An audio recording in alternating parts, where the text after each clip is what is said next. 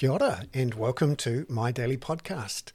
This goes out with my email newsletter via Substack. It's called The Kaka, in which I write about housing unaffordability, climate change in action, and poverty reduction in Aotearoa.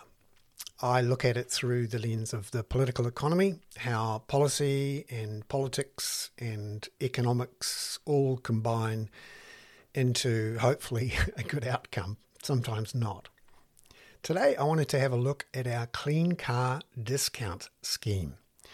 This was agreed on in 2021 and started then and ramped up in April of last year. It seems a rather clever scheme. It's designed to be fiscally neutral and effectively charges fees to gas guzzling car buyers. So, for example, double cab utes like a Ford Ranger or a Toyota Hilux, there is an extra fee you have to charge.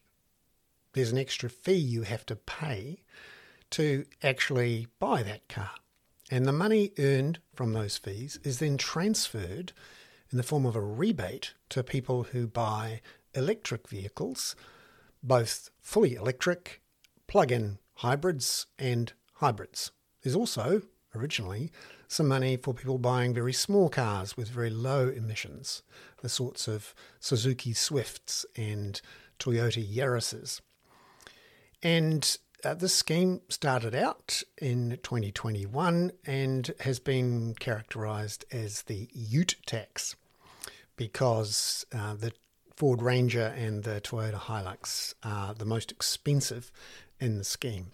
And obviously, a lot of farmers and tradies and others say that um, there is no choice for people who need a double cab ute. Uh, the electric vehicles you could describe as double cab utes uh, aren't in New Zealand yet, and there aren't really any of those vehicles at scale able to do what the tradies and the farmers would like. Um, they're sometimes not able to tow huge amounts for huge distances, and we don't have the charging infrastructure there yet to make it easy to recharge. So it's caused quite a bit of grief, um, certainly during the whole uh, groundswell protest stage. But it has been quite successful in getting people to buy more electric vehicles. And in fact, so successful, it's now costing the government more money than it expected. Now, remember, this was supposed to be fiscally neutral. Remember, the charges on the double cab ute drivers go down to the electric car buyers. And it turns out there is a lot of electric car buying going on. About 20% of the new vehicles we're buying at the moment are electric cars. Now, it started out with an awful lot of Teslas, Tesla 3s, and then Tesla Ys, the uh, Tesla SUV. And more recently, we've seen a lot of imports of the Atto 3. Now, this is the BYD Chinese made electric powered SUV, and uh, that's proving p- quite popular at the moment. Also, in the second stage of the scheme, which encouraged people to buy hybrids and plug in hybrids, and not just new ones, but used ones, there was enormous uptake of the rebate scheme for that. So we're talking people who are going into a car yard and buying a second hand Japanese import hybrid. So something like a Toyota Aqua, for those who know their cars, that's the sort of small car that can be a hybrid, which um, is quite popular with Uber drivers. And of course, the good old Toyota Prius.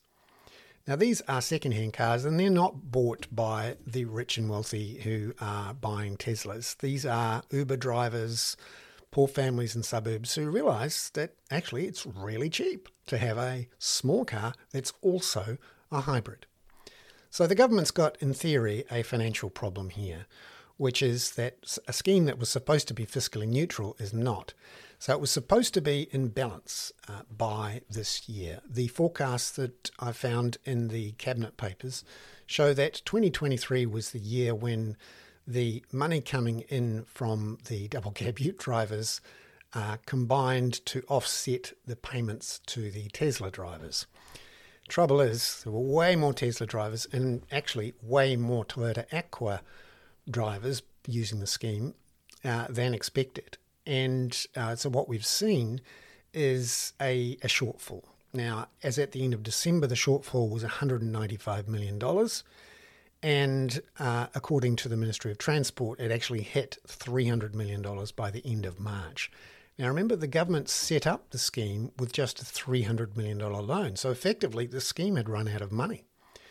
So, why am I talking about it today? Well, this morning we got an announcement from Michael Wood, the Transport Minister, about the Clean Car Discount Scheme, which essentially, on the face of it, if you just read the statement alone and some of the early reports, look quite good.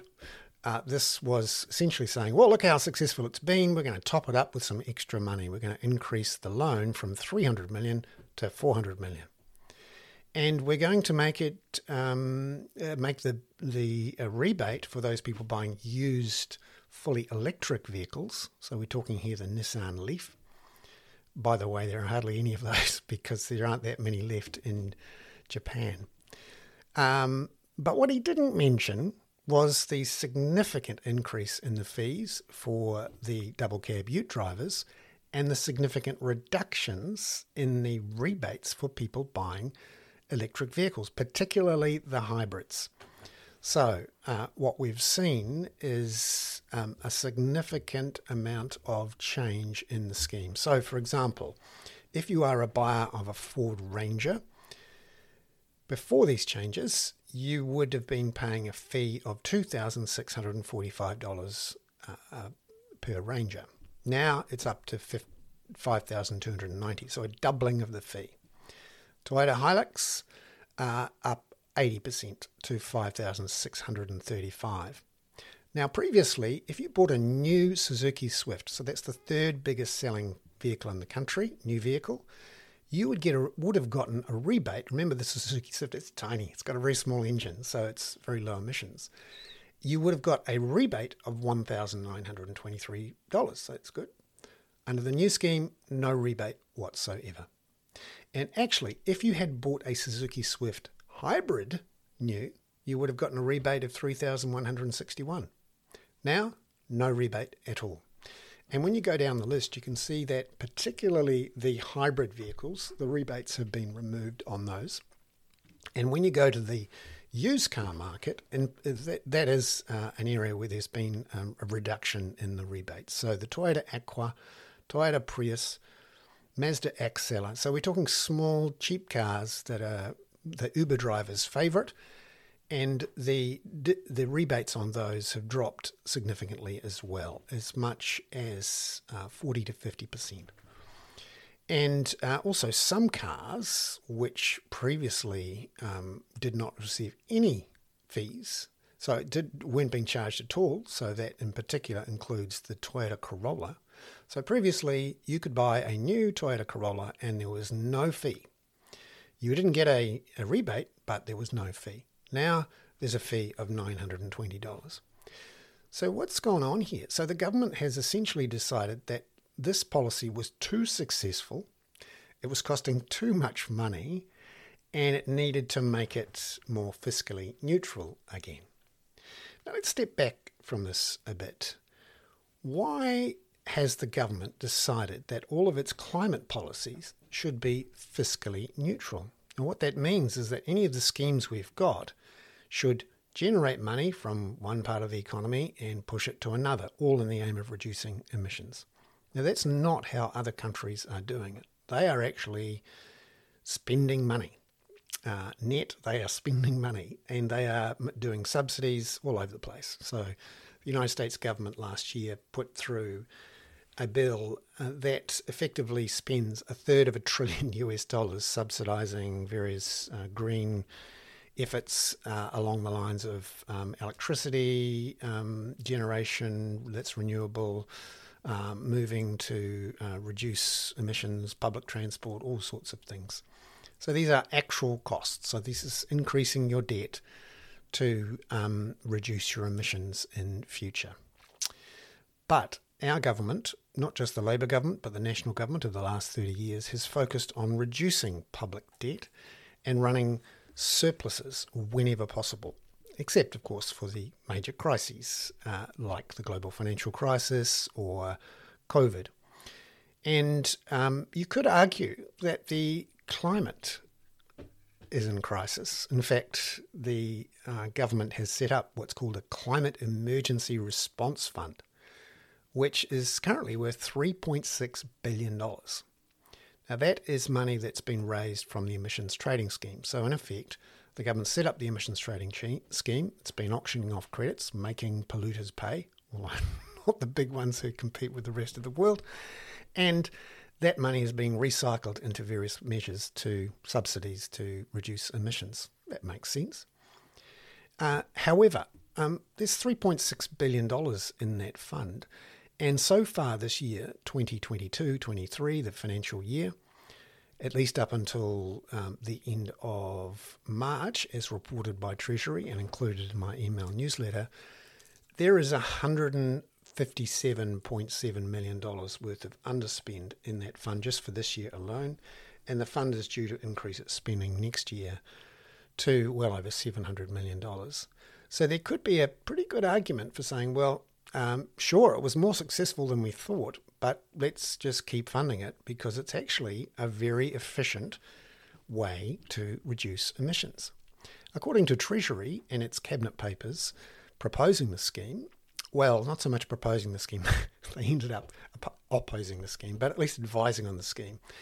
They calculated that for every tonne reduced through the Clean Car Discount Scheme, you are actually not just imposing a cost on the economy of a certain number of dollars per tonne reduced, and you could argue you just keep um, spending up to you know whatever the current carbon price might be 60 70 100 dollars a tonne no, the actual cost is a minus number.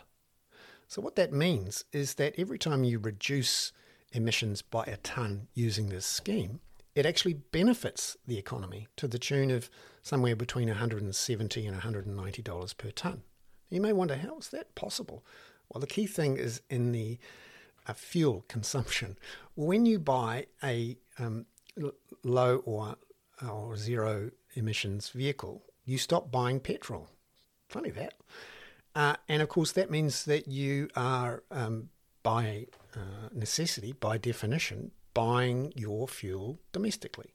So you reduce your imports and your costs of living, and you save the economy money.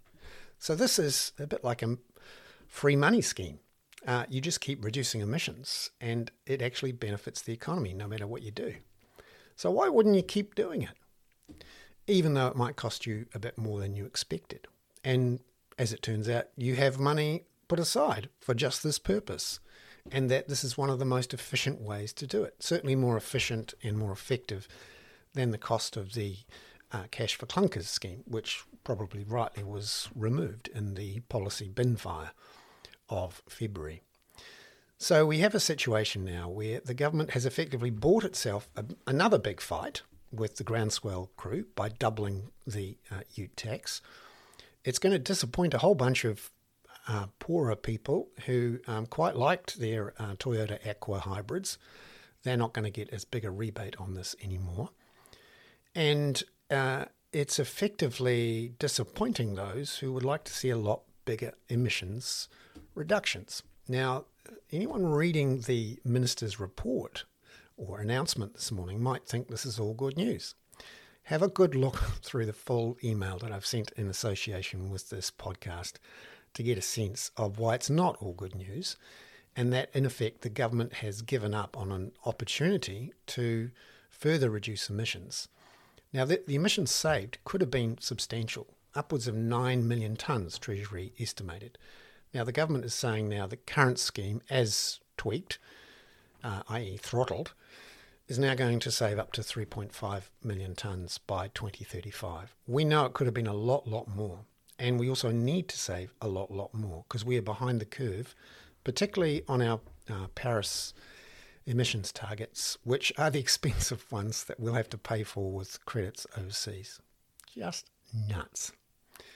Uh, so, um, not only is it bad policy, but I think it's bad politics because it's going to um, rile up the um, the ute tax uh, protesters uh, and and also disappoint its um, you could argue climate friendly uh, left voters. Not not to mention all of those Uber drivers and poor families in suburbs who will need help in a just transition to get anywhere near um, carbon zero by 2050. I'm Bernard Hickey. That was a pretty focused uh, exercise on the Clean Car Discount Scheme, which changed today, Tuesday, the 2nd of May. Uh, well, it was announced today. It's due to kick in at the beginning of July. I'm Bernard Hickey for the Kaka. Ka.